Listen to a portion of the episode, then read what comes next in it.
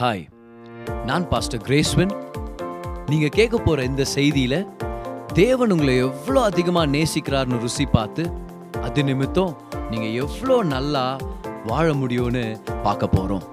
கவனமா கேளுங்க மெசேஜை என்ஜாய் பண்ணுங்க. இன்னைக்கு சுகமும் தீர்காயுசும் அப்படின்ற அந்த தொடர் போதனையிலிருந்து அந்த சீரீஸ்ல இருந்து மூணாவது டீச்சிங்கை நம்ம இன்னைக்கு நம்ம கேட்க போறோம். ரொம்ப ரொம்ப ஆசீர்வாதமா இருக்கும் போது இன்னைக்கு என்னுடைய பிரசங்கமே இதுதான். உங்களுடைய கையை நீட்டி இல்லைன்னா உங்களுடைய விசுவாசத்தை நீட்டி உங்களுக்கு சொந்தமான ஆரோக்கியத்தை எடுத்துக்குங்க. சரியா? Reach out and take your healing எல்லாரும் சொல்லுங்க பார்க்கலாம். Reach out and take your healing உங்களுடைய கையை நீட்டி உங்களுக்கு சொந்தமான சுகத்தை எடுத்துக்குங்க. எல்லாரும் சொல்லுங்க நான் எடுத்துக்கிறேன். கேட்கவே இல்லை பாரு. எல்லாம் சொல்லுங்க நான் எடுத்துக்கிறேன்.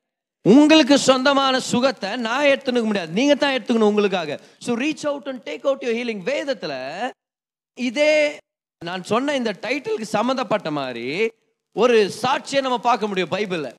ஏன்னா பைபிளில் நிறைய பேரை தேவன் சுகமாக்கி இருக்கிறார். அநேகரை தேவன் தொட்டு சுகமாக்கி இருக்கிறார்.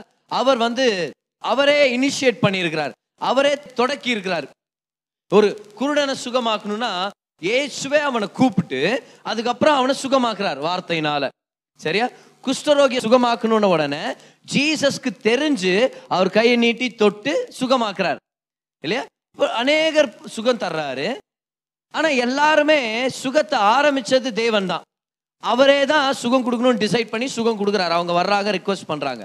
ஆனா வேதத்துல ஒரு ஸ்திரீ இருக்கிறாங்க அவர் அவங்க இயேசு அவங்கள கூப்பிடவே இல்லை. வேற எந்த சீஷருங்களும் அவங்கள கூப்பிடவே இல்லை. அவங்களே கேள்விப்பட்டாங்க அவங்களே டிசைட் பண்ணாங்க அவங்களே போனாங்க நிறைய கூட்டம் இருந்துச்சு. கூட்டத்தின் மத்தியில் அவங்களே ரீச் அவுட் பண்ணாங்க சுகத்தை வாங்கிக்கினாங்க எஸ்கே அவங்களே சுகத்தை சுகத்தா சுகத்துடைய அவைலபிலிட்டியை தெரிஞ்சுக்கிட்டாங்க. அவங்களே கையை நீட்டினாங்க. அவங்களுக்கு வர வேண்டிய சுகத்தை அவங்களே பெற்றுக்கொண்டாங்க. அந்த கதையை ஆண்டவர் வந்து மூணு சுவிசேஷத்தில் ஆண்டவர் ரெக்கார்ட் பண்ணியிருக்கிறாரு. தேவன் அந்த ஸ்திரீயை வந்து ஒரு மேலான இடத்துல வச்சிருக்கிறார். அவங்கள ஆண்டவர் கனப்படுத்துறார். வேதத்துல அவங்கள மட்டும்தான் ஜீசஸ் மகளே அப்படின்னு கூப்பிட்டார். சரி அவங்கள மட்டும்தான். குமாரத்திகள் அப்படின்னு சில பேரை பேசுறாரு. ஆனா மகளே அப்படின்னு ஒரே ஒருத்தரை மட்டும்தான் ஆண்டவர் பேசினார்னா நல்லா கவனிங்க. தன்னுடைய சுகத்தை தானே தொடக்கி அப்படின்னா அவர் செஞ்சு முடிச்சிட்டார் நம்மளுக்கு தெரியும். அவங்களே இனிஷியேட் பண்ணி அவங்களே ரீச் அவுட் பண்ணி அவங்களே சுகத்தை எடுத்துக்கிட்டாங்கன்னா அந்த ஸ்டோரியில இருந்து தான் இன்னைக்கு நம்ம ரொம்ப சிம்பிள் ஆனால் ரொம்ப பவர்ஃபுல்லான லெசன்ஸை நம்ம கற்றுக்க போகிறோம் அப்போ அதனால பக்கத்தில் இருக்கவங்கள பார்த்து சொல்லுங்க. உங்கள் சுகத்தை நீங்கள் எடுத்துங்க. அவன் வேறவங்களை பார்த்து சொல்லுங்க. ஒருவேளை அவங்க ரொம்ப முறைச்சிருந்தாங்கன்னா வேறவங்களை பார்த்து சொல்லுங்க. உங்கள் சுகத்தை நீங்கள் எடுத்துக்கங்க. ஆமென் உங்கள் சுகத்தை நீங்கள் எடுத்துக்கணும். எல்லாரும் Mark chapter five verse number twenty five to twenty nine Mark ஐந்தாம் அதிகாரம் இருபத்தி ஐந்துலேருந்து இருபத்தி ஒன்பதாம் வருஷத்து வரைக்கும். எடுத்துக்கிட்டீங்களா எல்லாருமே? பைபிள் எடுத்துகிட்டு வர்றது முக்கியம் சாச்சு ஓகே நான் படிக்கிறேன் கவனிங்க. அப்பொழுது பனிரெண்டு வருஷமாய் பெரும்பாடுள்ள ஒரு ஸ்திரீ அதுக்கு முன்னாடி இருபத்தி நான்காம் வருஷத்தை நான் படிக்கிறேன் பாருங்க. அவர் அவனோட கூட போனார் திரளான ஜனங்கள் அவருக்கு பின் சென்று அவரை நெருக்கினார்கள். அப்போ ரொம்ப அதிகமான ஜனங்க அவரை ஃபாலோ பண்ணிட்டு இருக்கிறாங்க. அடுத்தது பாருங்க. அப்பொழுது பனிரெண்டு வருஷமாய் பெரும்பாடுள்ள ஒரு ஸ்திரீ அநேக வைத்தியர்களால் மிகவும் வருத்தப்பட்டு எதனால யாருனால வருத்தப்பட்டாங்களா? வைத்தியங்களால இல்லை. வைத்தியர்களால டாக்டருங்களால வருத்தப்பட்டு அவங்களாம் வருத்தத்தை ஜாஸ்தி பண்ணி விட்டுக்கிறாங்க. தனக்கு உண்டானவைகளை எல்லாம் செலவழித்து இப்போ பணமும் செலவாயிடுச்சு. சரியா? நெக்ஸ்ட் சற்றாகிலும் குணமடையாமல் அதிக வருத்தப்படுகிற பொழுது முதல் வருத்தமாச்சு இப்போ அதிக வருத்தமாயிருச்சு. படுகிற பொழுது இயேசுவை குறித்து கேள்விப்பட்டு முதலாவது பாரு எங்க ஆரம்பிக்குது பாரு அற்புதம். இயேசுவை பற்றி கேள்விப்பட்டு நான் அவருடைய வஸ்திரங்களையாகலையும் தொட்டால் சொஸ்தமாவேன் என்று சொல்லி ஆமென் என்று சொல்லி ஜனக்கூட்டத்துக்குள்ளே அவருக்கு பின்னாக வந்து அவருடைய வஸ்திரத்தை தொட்டாள். உடனே அவளுடைய உதிரத்தின் ஊரல் நின்று போயிற்று. அந்த வேதனை நீங்கி ஆரோக்கியம் அடைந்ததை அவள் தன் சரீரத்தில் உணர்ந்தாள். ஓகே இதுல இருந்து தான் சில காரியங்கள் நம்ம பார்க்க போறோம். முதலாவது இந்த சகோதரி பனிரெண்டு வருஷமா இந்த பெரும்பாடுல இருக்கிறாங்க. ப்ளீடிங் டிசீஸ் கண்டினியூஸா ப்ளீட் ஆயிட்டே இருக்கிறதுனால அவங்க பலவீனமா இருக்கிறாங்க. ரொம்ப பலவீனமா போயிடுவாங்க பார். கண்டினியூஸா ப்ளீடிங் இருந்துச்சுன்னா அவங்க பலவீனமா இருக்கிறாங்க. அதுக்கப்புறம் பார்க்குறீங்க அவங்க நிறைய டாக்டர்கிட்ட போவாங்கல்ல? ஒரு டாக்டர் ஒர்க் அவுட் இன்னொரு டாக்டர் இன்னொரு டாக்டர் அப்படியே நிறைய டாக்டர்கிட்ட போவாங்க. அப்போ அந்த ஒரு டாக்டர்கிட்ட போகும்போது அந்த காலத்து டாக்டருங்க அது யூத கலாச்சாரத்து டாக்டருங்க நியாயப்பிரமாணத்தை வச்சே ட்ரீட் பண்ணுவாங்க. என்ன கொடூரமாக இருக்கு யோசிச்சு பாருங்க அப்போ. சரியா? என்னென்ன விஷயம் எப்படி கரெக்டாக பண்ணு எப்படி பண்ணக்கூடாது இந்த மாதிரி எல்லாம் ரொம்ப யோசிச்சு அதுவும் சில வேத வல்லுநர்கள் அதை பற்றி ஸ்டடி பண்ணுறவங்க சொல்கிறாங்க அந்த ட்ரீட் பண்ணுற விதங்கள் வந்து ரொம்ப கொடூரமாக இருக்குமா?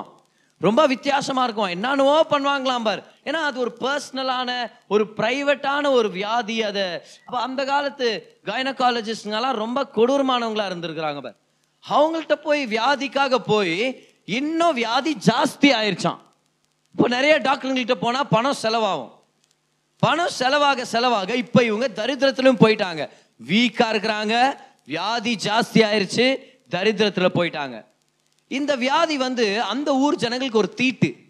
சரியா? அசுத்தமான ஒரு காரியம்னு சொல்லிடுவாங்க. அதனால இந்த மாதிரி தொடர்ச்சியா இந்த பெரும்பாடு இருக்கிறவங்கள ஒதுக்கி வச்சிருவாங்க. ஒன்று ஊரை விட்டு ஒதுக்கி வச்சிருவாங்க இல்லைன்னா குடும்பம் அவங்கள ஒதுக்கிடும். அவங்க தொடுற இடம்லாம் தீட்டுன்ற மாதிரி ஆயிரும். அவங்க உட்கார்ற இடம் அவங்க அவங்க அவங்க எடுத்து பயன்படுத்துகிற பொருட்கள் எல்லாம் தீட்டானது. அதனால அவங்கள விட்டு தூரமாக வந்துடுவாங்க அப்போ அவங்க வந்து அவங்க குடும்பத்தால் ஒதுக்கப்பட்டவங்களாம் இருந்தாங்க. ப்ளஸ் வெளியே வர முடியாது. பப்ளிக்காக வந்தாங்கன்னா கூட எல்லாரை விட்டு தூரமாக இருக்கணும் யாரையும் தொற்றக்கூடாது. அதுவும் ஒரு போதகரை தொற்றக்கூடாது. தொட்டுட்டா அது ஒரு பெரிய பிரச்சனை கல்லால் அடிச்சே சாகடிச்சிருவாங்க. அப்போ சோஷியலாகவும் அவங்க ரிஜெக்ட் ஆயிட்டாங்க. சமூக ரீதியில் அவங்க புறக்கணிக்கப்பட்டவங்களா இருந்தாங்க. அப்போ பாருங்க என்னென்ன நிலைமைன்னு? அதுவும் கண்டினியூவாக அவங்களோட அந்த இருந்ததுனால அவங்களால எக்ஸ் ப்ரொடியூஸ் பண்ண முடியாது. பிள்ளை பெறுவதுக்கான அந்த அபிலிட்டி அவங்களுக்கு இல்லை. அப்போ அவங்களுக்கு குழந்தை இல்லை. அவங்க கணவர் விட்டு போயிருப்பாரு. குழந்தை இல்லை குடும்பம் இல்லை. ஜனங்க எல்லாருமே ரிஜெக்ட் பண்ணிட்டாங்க. அப்போ சோஷலாக ரிஜெக்ட் ஃபேமிலியில் ஒரு ரிஜெக்ஷனு அதிகமா வியாதி அதிகமாயிருச்சு தரித்திரம் அதிகமாயிருச்சு எல்லா விதமான என்ன சொல்றது வியாதியும் அதிகமாயிருச்சு பேரு கெட்டு போச்சு எல்லா விஷயத்திலுமே அவங்க வலியை அனுபவிச்சுட்டு இருக்கிறாங்க ஆனா அந்த நேரம் தான் ஒரு நல்ல விஷயம் நடக்குது பாருங்களேன். அவங்க இயேசுவை பத்தி கேள்விப்பட்டாங்க. அங்கதான் உங்க சுகம் ஆரம்பிக்குது. சுகம் எங்க ஆரம்பிக்குதுன்னா இயேசுவை பத்தி கேள்விப்படும் போது இயேசு செய்ததை பத்தி கேள்விப்படும் போது இயேசுவை பத்தி கேள்விப்படுறது பேர் தான் நல்ல செய்தி அதுதான் நற்செய்தி அதுதான் சுவிசேஷம். வாழ்க்கையில ரொம்ப பிரச்சனைங்க வருதுன்னா நமக்கு முதல் தேவை சுவிசேஷம். நமக்கு தேவை என்ன தெரியுமா? இயேசுவை பத்தி நம்ம கேள்விப்படணும். நீதிமொழிகள் இருபத்தஞ்சு இருபத்தஞ்சுல போட்டிருக்குது தூர தேசத்துல இருந்து அப்படியே நல்லா யோசிச்சு. தூர தேசத்துலேருந்து தொண்டை காஞ்சு போய் வர்றவனுக்கு தூர தேசத்துலேருந்து வர்ற நற்செய்தி எப்படி இருக்கும்னா தொண்டை காஞ்சு போனவனுக்கு குளிர குளிர்ச்சியான தண்ணீர் கொடுக்குற மாதிரியாம். அப்போ சுவிசேஷம் என்ன தெரியுமா? ரிஃப்ரெஷிங் வாட்டர் ஆமேன் ஹால லூயா அப்போ சுவிசேஷனா அட்டம் மேலே நெருப்பு கரியை தூக்கி அப்படியே போடுறது இல்லை சுவிசேஷனா இன்னைக்கு செத்தனா நீ எங்க போவ? அப்படின்னு கேக்குறது இல்ல சரியா சுவிசேஷனா நீ நரகத்துல சாவ போற. சுவிசேஷனா நீ வந்து உன் பாவத்தினால் ஆண்டு உன்னை தண்டிக்க போறாரு. அவருடைய இரண்டாம் வருகை வரப்போகுது. இதே மேக்னிஃபை பண்றது இல்ல சுவிசேஷன்றது தூர தேசத்துல இருந்து வர்ற நற்செய்தி தொண்டை காஞ்சு போனவனுக்கு குளிர்ச்சியான தண்ணி கொடுக்குற மாதிரி. ஞாபகம் இருக்குது அவங்களுக்கு கிரிக்கெட் விளையாடும் போது ஒன்னே துன்ப மாட்டோம் ஆனா ஏழு டவர் விளையாடுவோம் பார். விளையாடிட்டு அதுக்கப்புறம் ஒரு தாகம் வரோம் பார். சுத்துவோம் பேக்கரி பேக்கரியா சுத்துவோம் நம்ம. பேக்கரி அப்படியே ஒரு இருபது பேர் வரோம் அவர். பேக்கரி பேக்கரியில் தண்ணி குடி பார்ல கூட போய் வாங்கிட்டு வந்துடுவோம் நம்ம தண்ணியை. ஆனால் அது குடிக்கும் போது ஒரு இன்பம் இருக்குது பாருங்க. அவ்வளோ குளிர்ச்சியாக இருக்கும். நம்ம எல்லாரும் வியாதிகளையும் வறுமைகளை இருந்தோம். ஆனால் ஏசுவை பற்றி ஒரு நாள் கேள்விப்பட்டோம். எவ்வளோ பேர் சந்தோஷப்படுறீங்க அந்த நாளுக்காக? அவரை பற்றி கேள்விப்பட்டோம். அவர் நல்லவர்னு கேள்விப்பட்டோம். அவர் சுகமளிக்கிறவர்னு கேள்விப்பட்டோம். ஏசுவை பற்றி கேள்விப்பட்டாங்க. ஏதோ ஒரு டீச்சரை பத்தி கேள்விப்படல. ஏன்னா அந்த டீச்சர் வந்து உனக்கு நான் பத்து ஸ்டெப் கொடுக்குறேன் மூணு அல்ஜிப்ரா சம் கொடுக்குறேன் நாலு அரித்மெட்டிக் பண்ணிட்டேன்னு வச்சுக்குவேன் அப்புறமா உனக்கு நான் மார்க் போடுவேன் அப்புறமா பேரண்ட்ஸ் மீட்டிங் ஆகிட்ட பேர் உனக்கு சுகம் கிடைக்கும்னுவாரு. அவங்க ஒரு லாயரை மீட் பண்ணல. ஏன்னா ஒரு லாயரை பத்தி கேள்விப்பட்டாங்கன்னா லாயர் எல்லாருமே முன்னாடி நிக்க வச்சு தான் குற்றத்தெல்லாம் வெளியே கொண்டு வந்து தன்னை கண்டெம் பண்ணியிருப்பாரு. அவங்க ஒரு ஜட்ஜை பத்தி கேள்விப்படல. ஏன்னா ஜட்ஜு எல்லாருமே முன்னாடி நிக்க வச்சு தான் பாவின்றத குற்றம் சாட்டி ஒரு தண்டனையை விதிக்குவாரு. அவங்க ஒரு மத தலைவரை பத்தி கேள்விப்படல. மத தலைவர் வந்து சொல்வாரு நீ காவி துணி போட்டு மொட்டை அடிச்சுட்டு நீ ஊர் ஊரா சுத்தினா நீ சரியாயிடுவேன்னு சொல்லுவாரு ஆனா அவங்க ஒரு ரட்சகரை பத்தி கேள்விப்பட்டாங்க. அவர் ரட்சிக்கிற தெய்வன் ஆமென். இயேசுவை பத்தி கேள்விப்படுறது தான் முதல். அது மாதிரி வெறும் இயேசுவை பத்தி இல்ல இயேசுடைய கிருபையை பத்தி கேள்விப்பட்டாங்க. எப்படி தெரியும் நமக்கு? ஒருவேளை இயேசுவ ஒரு நியாயப்பிரமாணத்தை சேர்ந்தவர் அப்படின்ற மாதிரி ஒரு விஷயத்த தப்பா கேள்விப்பட்டிருந்தாங்கன்னா அவங்க போய் இயேசுவை தொட்டிருப்பாங்களா? இல்லை ஏன்னா நியாயப்பிரமாணத்துக்கு கீழே வெளியே போய் ஒருத்தரை தொட்டா அவங்கள கல்லாலே அடிச்சு சாகடிச்சிருவாங்க. அப்போ இவங்க கேள்விப்பட்டது ஏசுவ பத்திய கிருப. எல்லாரும் சொல்லுங்க என்னது அது? கிருப. ஏன்னா ஒருவேளை அவங்க ஏசு ரொம்ப கடினமானவர் நியாயப்பிரமாணத்தை பிரசங்கம் பண்றவர் அந்த மாதிரி எல்லாம் கேள்விப்பட்டிருந்தா போயிருக்கவே மாட்டாங்கப்பா வானாப்பா போய் சும்மா கல்லடி வாங்குறது பதில் இங்கே உட்கார்ந்து நம்ம இந்த வியாதியில இருந்துடலாம் அப்படின்னு. ஆனா இயேசுவை பத்தி என்ன கேள்விப்பட்டாங்க? அவர் நல்லவர்னு கேள்விப்பட்டிருப்பாங்க. அவர் குஷ்டரோகிங்களை தொட்டு சுகமாக்குறவர்னு கேள்விப்பட்டிருப்பாங்க. இல்லையா? அவர் உடஞ்சு போன உள்ளத்துல இருக்கிறவங்க சுகமாக்குவார்னு கேள்விப்பட்டாங்க. வருத்தப்பட்டு பார சுமக்கிறவங்க எல்லாம் அவர்கிட்ட போனா ஆண்டவர் வந்து ஹalleluya வருத்தப்படாத வாலிபர் சங்கத்துல சேர்க்குவாருன்னு அவங்க கேள்விப்பட்டாங்க. ஆமா அவங்க கேள்விப்பட்டிருப்பாங்க. நம்ம தான் அது ஹalleluya. ஆண்டு அவங்க கேள்விப்பட்டிருப்பாங்க பாரு இந்த விஷயத்தை எல்லாத்தையுமே. என்ன அவருடைய கிருபையை கேள்விப்பட்டிருப்பாங்க.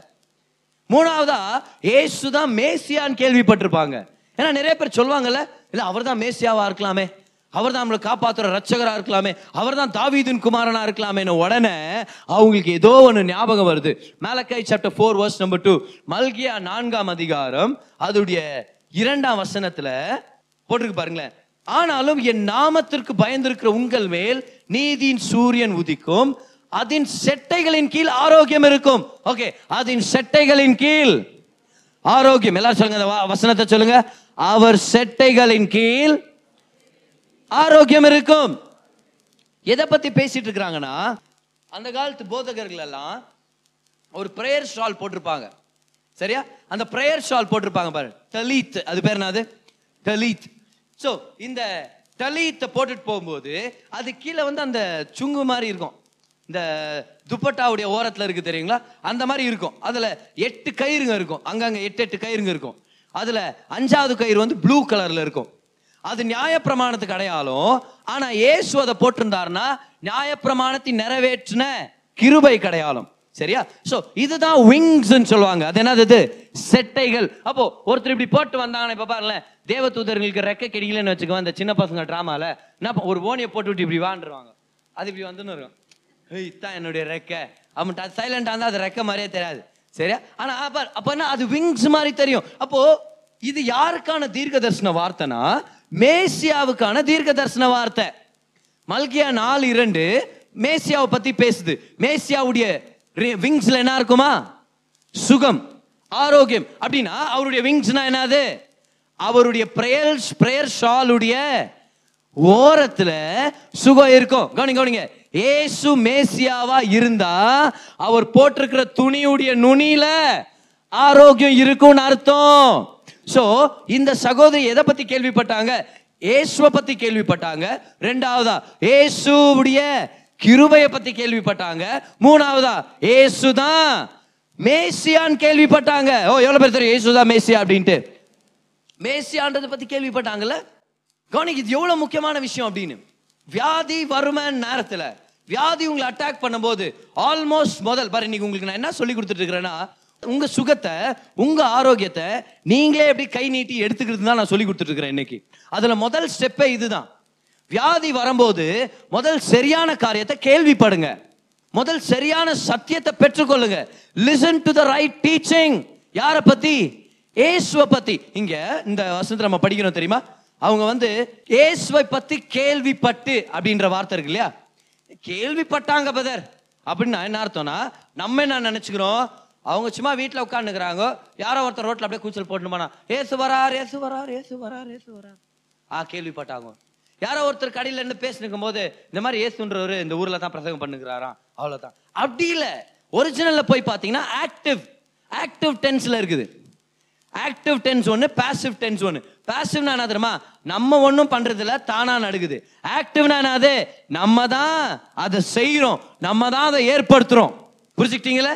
Okay for the ball was kick by the boy அப்படின்னா அது பேசிவ் அந்த பந்து பந்தை பற்றி பேசுகிறோம் அந்த பந்து அவனால் உதைக்கப்பட்டதுன்றோமா? அப்படின்னா என்ன அர்த்தம்? அந்த பந்து ஒன்றும் பண்ணல அவனே உதைச்சான்னு அர்த்தம்.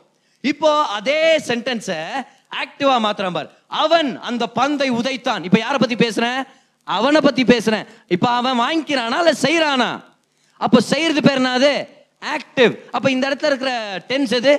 ஆக்டிவ் ஆக்டிவ் ஆக்டிவ் டென்ஸ் அப்படின்னா அவர் இயேசுவை பத்தி கேள்விப்பட்டால என்ன அர்த்தம்? ஆக்டிவா கேள்விப்பட்டாங்களா? அப்படின்னா இவங்க இயேசுவை பத்தி விசாரிக்க ஆரம்பிச்சாங்க. அக்கா நீங்க போன டைம் இந்த ஜீசஸ் போயிட்டு வந்தீங்களே? அவர் என்ன சொன்னார் கொஞ்சம் சொல்லுங்களேன். ஆ அப்போ அவங்க சொல்லியிருப்பாங்க அவர் இந்த மாதிரி ஒரு குஷ்டரோகி சுகமாக்குனாருமா? அப்படியே கிருபையா தொட்டு சுகமாக்குனாருமா? யாரும் அந்த மாதிரி சுகமாக்கு நான் பார்க்கவே இல்லைம்மா. ஓகே இன்னொருத்தர் போய் கேட்குறாங்க அப்புறம் ஆனால் நீங்கள் கூட போய் கேட்டிங்களாமா ஏசு ஏசுடைய பிரசங்கத்தை கேட்டிங்களா? என்ன சொன்னாரு? அவர் சொன்னார் வருத்தப்பட்டு பாரம் சுமக்கிறவங்களாம் என்கிட்ட வாங்க. நான் உங்களுக்கு இலைப்பாறுதல் தருவேன்னு சொன்னார். அப்புறம் அக்கா நீங்கள் என்னக்கா கேள்விப்பட்டீங்க? அப்போ ஒரு ஒரு நாளும் இந்த லேடியுடைய வேலை என்ன தெரியுமா? ஏசுவை பற்றி வேணும்னே கேள்விப்பட்டாங்களா? சொல்லுங்க பார்க்க வேணும்னே. சுகம் வேணும்னா முதல் ஏசு வேணும்ன்ற உள்ள நமக்கு வேணும். சுகம் வேணும்னா ஏசுவை பத்தின வார்த்தை வேணும்ன்ற உள்ள வேணும். சுகம் வேணும்ன்றவங்க மட்டும் கை உயர்த்தி காமிங்க பார்க்கலாம் அந்த இடத்துல. உங்களுக்கு முதல் தேவை அவருடைய வார்த்தை. வேணும்னே அவருடைய வார்த்தையை கேட்கணும் நீங்க. வேணும்னே ஆன் பர்பஸ் இன்டென்ஷனலி இன்டென்ஷனலி நான் அர்த்தம்? வேணும்னே காலையில் எந்திரிச்சு சர்ச் பண்ணும். சுகத்தை பத்தி என்ன பிரசங்கம் இருக்குதா? யூடியூப்ல.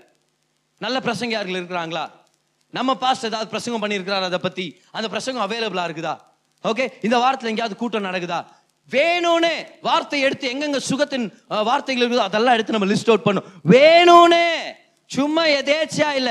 ஏதோ வரேன் சர்ச்சுக்கு ஏதோ ஒரு வார்த்தை ரெண்டு மூணு காதுல உழுது நானும் அப்படியே வாங்கி வீட்டுக்கு போறேன்னு இல்லாம purposefully actively listening to the word amen actively listening to the word பக்கத்தில் பார்த்து சொல்லுங்க. வேணும்னே இயேசுவை பத்தி கேள்விப்படுங்கன்னு சொல்லுங்க பார்க்கலாம். வேணும்னே இயேசுவை பற்றி நீங்கள் கேள்விப்படணும். ஆமேன் வேணும்னே இயேசுவை பற்றி நீங்கள் கேள்விப்படணும். அதனால தான் நல்ல நல்ல வார்த்தைகளை முதல் பெற்றுக்கொள்ளுங்க. இயேசுவை பற்றி கேள்விப்படுங்க. வெறும் உட்காந்து நெகட்டிவ் ரிப்போர்ட்டுங்களை பற்றி கேள்விப்பட்டிருக்காதீங்க. உங்களுக்கு ஏதோ ஒரு லங் டிசீஸ்னா யார் யாருக்கு லங் டிசீஸ் வந்துச்சு? அவங்கெல்லாம் எப்படி செத்தானுங்க? அவங்கெல்லாம் என்ன பண்ணாங்க லங் டிசீஸ் வரும்போது? அப்படின்னு நீங்கள் கணக்கு எடுத்துட்டு இருக்கக்கூடாது அது முட்டாள்தனம். இயேசுவை பற்றி கேள்விப்படுங்க. டிவி ஆன் பண்ணீங்கன்னா தேவையானதை மட்டும் கேளுங்க. நெகட்டிவாக வர்ற மூவிஸ் பார்க்காதீங்க. எப்போ பார்த்தாலும் உட்காந்து அழுகுற மாதிரி சீரியல்களை பார்க்காதீங்க. எப்போ பார்த்தாலும் தேவையில்லாத விஷயங்களை நிறைய பார்க்க வேண்டாம். ஏசு நிறைய பார்க்க வேண்டாம்னா ஆக்சுவலாக பார்க்கவே வேண்டாம். ஆனால் என்டர்டெயின்மெண்ட் நான் தப்பு நான் சொல்லவே இல்லை. அது ஓரளவுக்கு நம்மளுக்கு தேவைப்படுது. ஆனால் அதுதான் நம்மளுடைய மெயின் சாப்பாடை நம்ம எதிர்பார்க்க கூடாது. ஏசுடைய வார்த்தை தான் நம்மளுடைய சுகத்தை கொண்டு வரப்போகுது சுகம் வேணும்னா முதல் ஸ்டெப் ஏசுவை பற்றி கேள்விப்படுங்க. ஆமேன் வெறும் உட்காந்து நம்ம சீரியலும் காமெடிங்களும் வெறும் உட்கார்ந்து பிக்சருங்களும் பிக் பாஸும் நம்ம கேட்டிருந்தோம்னா அப்புறம் ஜெபம் பண்ணும்போது என்ன வார்த்தை வரும் நமக்கு? எண்பத்தி ஐந்தாம் நாள் காலை எட்டு பதினைந்து. வரும். வனிதா கன்ஃபெஷன் ரூமுக்கு வாருங்கள். பிரதர் ஜெபம் பண்ணுங்க பிரதர் சுகத்துக்கு. என்ற லோஸ்லியாக்காக ஜெபம் பண்றோம் என்ற ஆண்டவரே. அப்படி வரும். சரியாத நிரப்புங்க. முதல் ஸ்டெப் முதல் ஸ்டெப் என்னது? இயேசுவை பத்தி வேணும்னே கேள்வி பண்ணும் இயேசுவை பத்தி வேணும்னே கேள்விப்படணும். யாரை பத்தி கேள்விப்படணும்? சொல்லுங்க சத்தமா. இயேசுவை பத்தி கேள்விப்படணும். பண்ணணும் லூயா ஆமென் ரெண்டாவதா என்ன பண்றாங்க? இருபத்தி ஏழாம் வருஷத்தை பாருங்க. ஓகே இயேசுவை குறித்து கேள்விப்பட்டு நான் அவருடைய வஸ்திரங்களை ஆகிலும் தொட்டால் ஏன்? மேசியாவுடைய வஸ்திரத்துல ஆரோக்கியம் இருக்குது. அப்ப இயேசு அவங்க என்னவா பார்த்தாங்க? மேசியாவா பார்த்தாங்க. இயேசுவ மேசியாவா பார்த்தவங்க பாக்கியவான்கள். ஆமன் ஹalleluya அவருடைய வஸ்திரத்தை தொட்டவங்க எல்லாம் பாக்கியவான்கள் சத்தமராமன் சொல்லுங்க பார்க்கலாம். ஏசுவ போதகரா பார்த்தவங்க ஏசுவ ஒரு ஹீரோவா செலிபிரிட்டியா பார்த்தவங்க ஏசுவ ஒரு ஜட்ஜா லாயரா பார்த்தவங்க அவங்க எல்லாம் அடைய முடியாத இன்பத்தை நம்ம அடையிறோம். ஏன்னா ஏசு நம்முடைய மேசியாவா இருக்கிறார். ஏசுவ மேசியாவா பாக்குறாங்க கவுனிங்க. அவருடைய வஸ்திரங்களை ஆகிலும் தொட்டால் சொஸ்தமாவேன் என்று சொல்லி எல்லாரும் சொல்லுங்க என்று சொல்லி. ஓகே எல்லாரும் சொல்லுங்க என்று சொல்லி.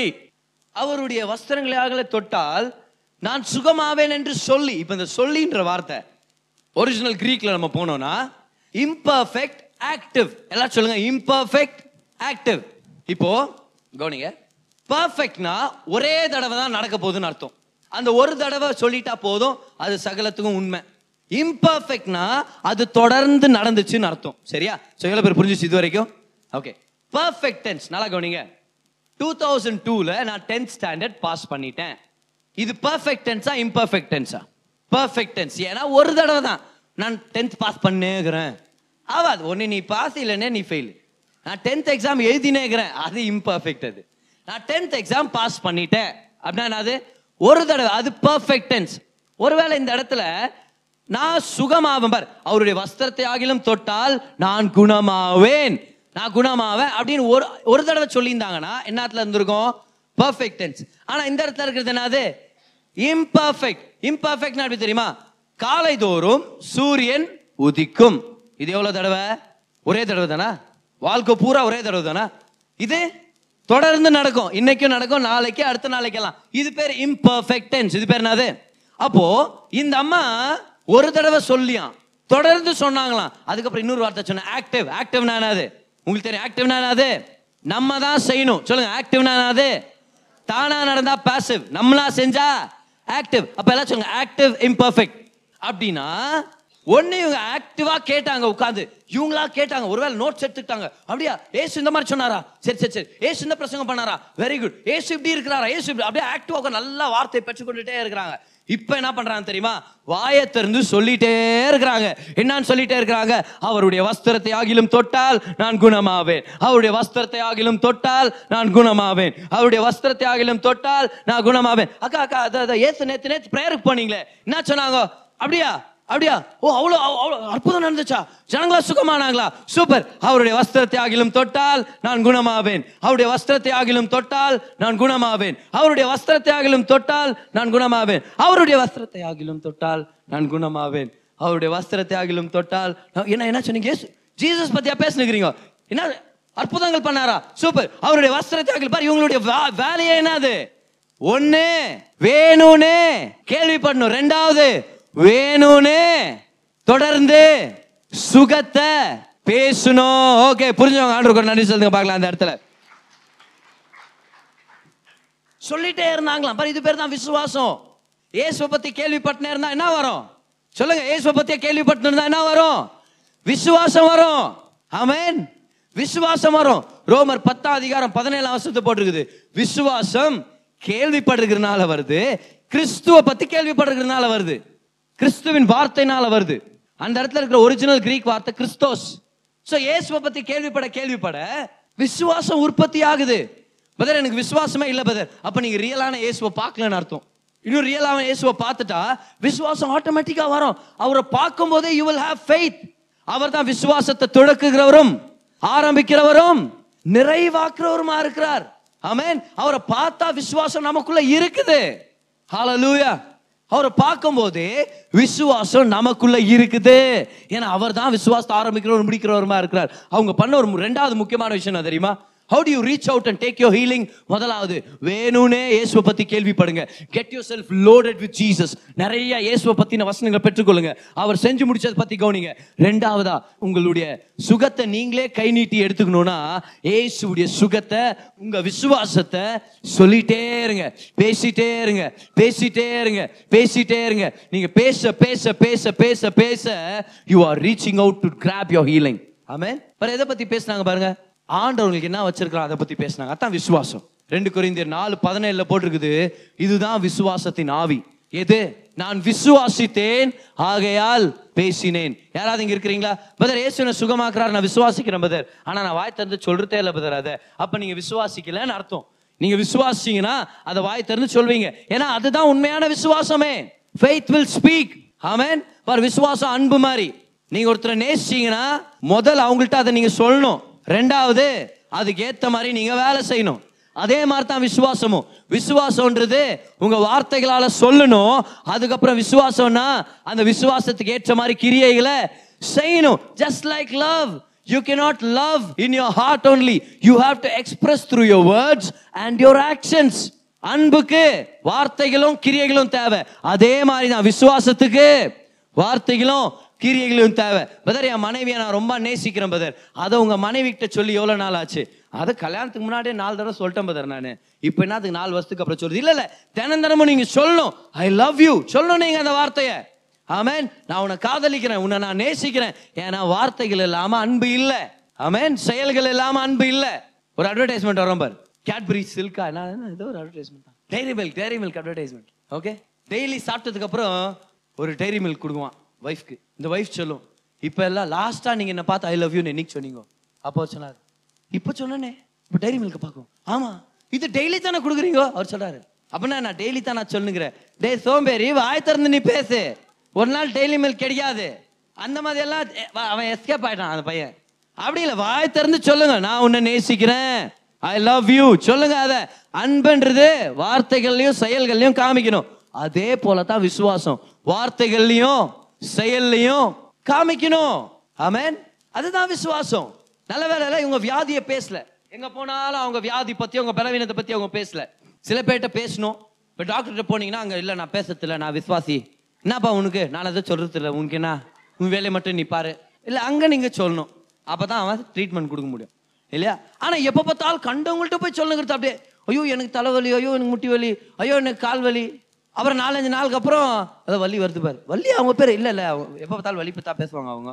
அந்த மாதிரி ஆயிடக்கூடாது என்ன நடக்கும் தெரியுமா? எப்போ பார்த்தாலும் வியாதியை பேசினா என்ன நடக்கும்னா முதலாவது சமுதாயம் சில பேர் என்ன பண்ணுவாங்கன்னா அந்த பரிதாபத்துக்காகவே பேசுவாங்க. அவங்க மேலே எல்லாரும் பரிதாபப்படணும். ஐயோ பாவமா அந்த பொண்ணு எப்படி கஷ்டப்பட்டுனுக்குது. அப்படின்னா நீங்க டிசைட் பண்ணுங்க. நீங்க பாதிக்கப்பட்டவங்களா இல்ல கிறிஸ்துவுக்குள் வெற்றி சிறந்தவங்களா அப்படின்றத நீங்க தான் டிசைட் பண்ணும் பாதிக்கப்பட்டவன் மாதிரி பேசக்கூடாது. பாதிக்கப்பட்டவனா விக்டிம் ஐயோ நான் பாதிக்கப்பட்டேன். ஐயோ எனக்கு டைவர்ஸ் ஆயிடுச்சு. ஐயோ என் புருஷன் செத்தான் ஐயோ என்னை இப்படி விட்டு போயிட்டாங்க. ஐயோ என் பிள்ளைங்க என்ன கொடுமை கொடுக்குறாங்க. ஐயோ இந்த மாதிரி ஆயிடுச்சு. நான் யார் தெரியுமா? நான் victim see if you want be a victim you will always be a victim ஆனா வெற்றி சிறந்தவங்க மாதிரி பேசணும். You are not a victim you are a victor விக்டர்னா ஜெயிச்சவன். சோ என் கேள்விதான். நீங்க பாதிக்கப்பட்டவங்களா இல்ல வெற்றி சிறந்தவங்களா? அப்ப வெற்றியை பேசுங்க. நடந்த ஆக்சிடென்ட்டுங்களே பேசுனுக்காதீங்க. நடந்த கெட்டதே பேசினுக்காதீங்க. கொஞ்சம் பேர் பரிதாபத்தை சம்பாதிக்கிறதுக்கு தான் பேசுங்க தாத்த. என்ன நடக்கும்னா சமுதாயம் பாரு இந்த சமுதாயத்தில் நல்லதுன்னு அவங்க சொல்கிறாங்க சில பேருக்கு மட்டும்தான் அது நல்லது. எப்படி தெரியுமா? இந்த வியாதியஸ்தர்களுக்கெல்லாம் அவங்க மாத்திரை மருந்து ஸ்பான்சர் பண்ணுவாங்க. அவங்கள நான் அப்ரிஷியேட் பண்ணுறேன் நல்ல உள்ளம். ஆனால் சில பேர் என்ன தெரியுமா? அந்த மாத்திரை மருந்து கிடைக்கிறதுனாலே அதுலேருந்து சுகமாக விருப்பப்பட மாட்டேங்கிறாங்க. சில பேர் ஏதோ ஒரு சரீரத்தில் அவங்க பாதிக்கப்பட்டிருப்பாங்க. பாதிக்கப்பட்டவங்களுக்காக இந்த இந்த சலுகையை நான் தரேன் இந்த பணத்தை நான் மாசம் மாசம் தரேன்னு ஒரு சங்கமோ ஒரு கவர்மெண்ட்டோ வந்துச்சுன்னு வச்சுக்கவே அப்ப கவர்மெண்ட்டுடைய உதவியை வாங்கிக்கின்னு பா நான் இப்படியே இன்ட்டா நல்லது ஏன்?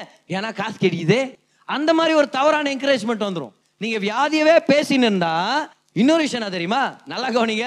நீங்க வியாதியவே பேசின்னு இருந்தீங்கன்னா உங்களை வந்து விசிட் பண்ற ஜனங்கோ இன்னும் எதனா நெகட்டிவா தான் பேசிட்டு போயிடுவாங்க சில நேரத்தில். பார்த்துமா இதே வயிற்று வலியில தான் உங்க தாத்தா மாடசாமி கூட மாட்டின்னு செத்தாரு. நீ கேர்ஃபுல்லா இரு. இந்த மாதிரி ஜனங்களை எப்படி நம்ம டீல் பண்ணுறது எப்படி டீல் பண்ணுறதுன்னா அவங்கள பார்த்து சொல்லணும். அப்போ நம்ம தாத்தாக்கு வந்துக்குது எனக்கும் வந்துக்குதுன்னா கண்டிப்பாக உங்களுக்கும் புருஷனுக்கும் இதில் தான் வரப்போகுது. அப்படி சொல்லணும் நீங்கள் அது இது பாரியா கதையே. நான் வந்து அரைக்கதி சாத்துக்குடி வாங்கிட்டு வந்து உன்னை பார்க்கலான்னா என் மேலே தூக்கி போறேன் நாங்கள் யார் வாயிலடி மன்னவா போட்டோம்? இன்னும் திரும்பி வந்து பார்க்குறேன்னா பாருன்னு போயிடுவாங்க. நீங்கள் சொல்லுங்க சாத்துக்குடி வச்சுட்டு போங்க. அப்பதான் துரத்தி உன்ன அந்த மாதிரி ஜனங்களெல்லாம் சில நேரத்தில். இல்லை? இப்போ நெகட்டிவ் இன்னும் சில பேர் அட்வைஸ் பண்ணிட்டு போயிடுவாங்க. ஆனால் ஒன்றும் பண்ண மாட்டாங்க. தெரியாதானே? பா இந்த மாதிரி வியாதிக்கு என்ன பண்ண தெரியுமா? டெய்லி கால் கிலோ ஆப்பிள் சாப்பிடணும். டெய்லி நீ வந்து இந்த ஜூஸ் பண்ணி குடிச்சது ரொம்ப நல்லா இருக்கும் இதம்மா டெய்லி இந்த இது கீரையில் வாங்கி கொடுத்துருமா? கரெக்டாக இந்த இது- இது நீ கசாயம் நீ பண்ணி கொடுத்தா வச்சுக்கோங்க எல்லாம் சரியாயிடும். சரி அத்தை நீ நான் வாங்கிட்டு வந்த ஐயோ, நான் அர்ஜென்ட்டில் வந்துட்டோமா ஆஃபீஸில் நான் ஒன்றும் வாங்கிட்டு வந்துக்க மாட்டாங்க வேறு பிரதர் நீ நல்லா பூஸ்ட் குடிக்கணும் பிரதர் நீ என்னைக்கு வாங்கி கொடுத்த பூஸ்ட் எனக்கு ஃபஸ்ட்டு சும்மா அட்வைஸ் பண்ணிட்டு போங்க ஒன்றும் வாங்கி கொடுக்க மாட்டாங்க. வெறும் வெட்டிக்காதீங்க பேசிட்டு அப்படியே போயிடுவாங்க பாரு. அதுக்கு தான் சொல்கிறது சும்மா வியாதிங்களை பேசினே இருக்கக்கூடாது. எல்லாம் சொல்லுவாங்க. ஆனா ஒண்ணுமே பண்ண மாட்டாங்க. ஆனா நமக்கு அதை பத்தி கவலை இல்லை. என்ன திறமைத்த ஒரே ஒரு விஷயம்தான் ஏசுவை பற்றி பத்தி வேணும்னே கேள்விப்பட்டுட்டே இருங்க. ரெண்டாவதா வேணும்னே வாய் திறந்து உங்க சுகத்தை பேசிட்டே இருங்க. இன்னைக்கு அந்த சகோதரி பண்ண மாதிரி நம்மளும் பண்ண. என்ன தெரியுமா நான் சுகமாயிட்டேன் நான் குணமாயிட்டேன் தழும்புகளால நான் குணமாயிட்டேன். தொடர்ந்து பேசினாங்களாம். சொல்லிட்டே இருந்தாங்களாம். சொல்லிட்டே இருந்தாங்களாம் வில்லியம் பாட்டன் அப்படின்ற ஒரு ஆப்பிரிக்கால ஒரு ஊழியத்தை ஆரம்பிச்சார். காங்கோ. அப்படின்ற பகுதியில் அந்த ஊழியத்தை ஆரம்பித்தார் காங்கோ மிஷன் அது பேர்.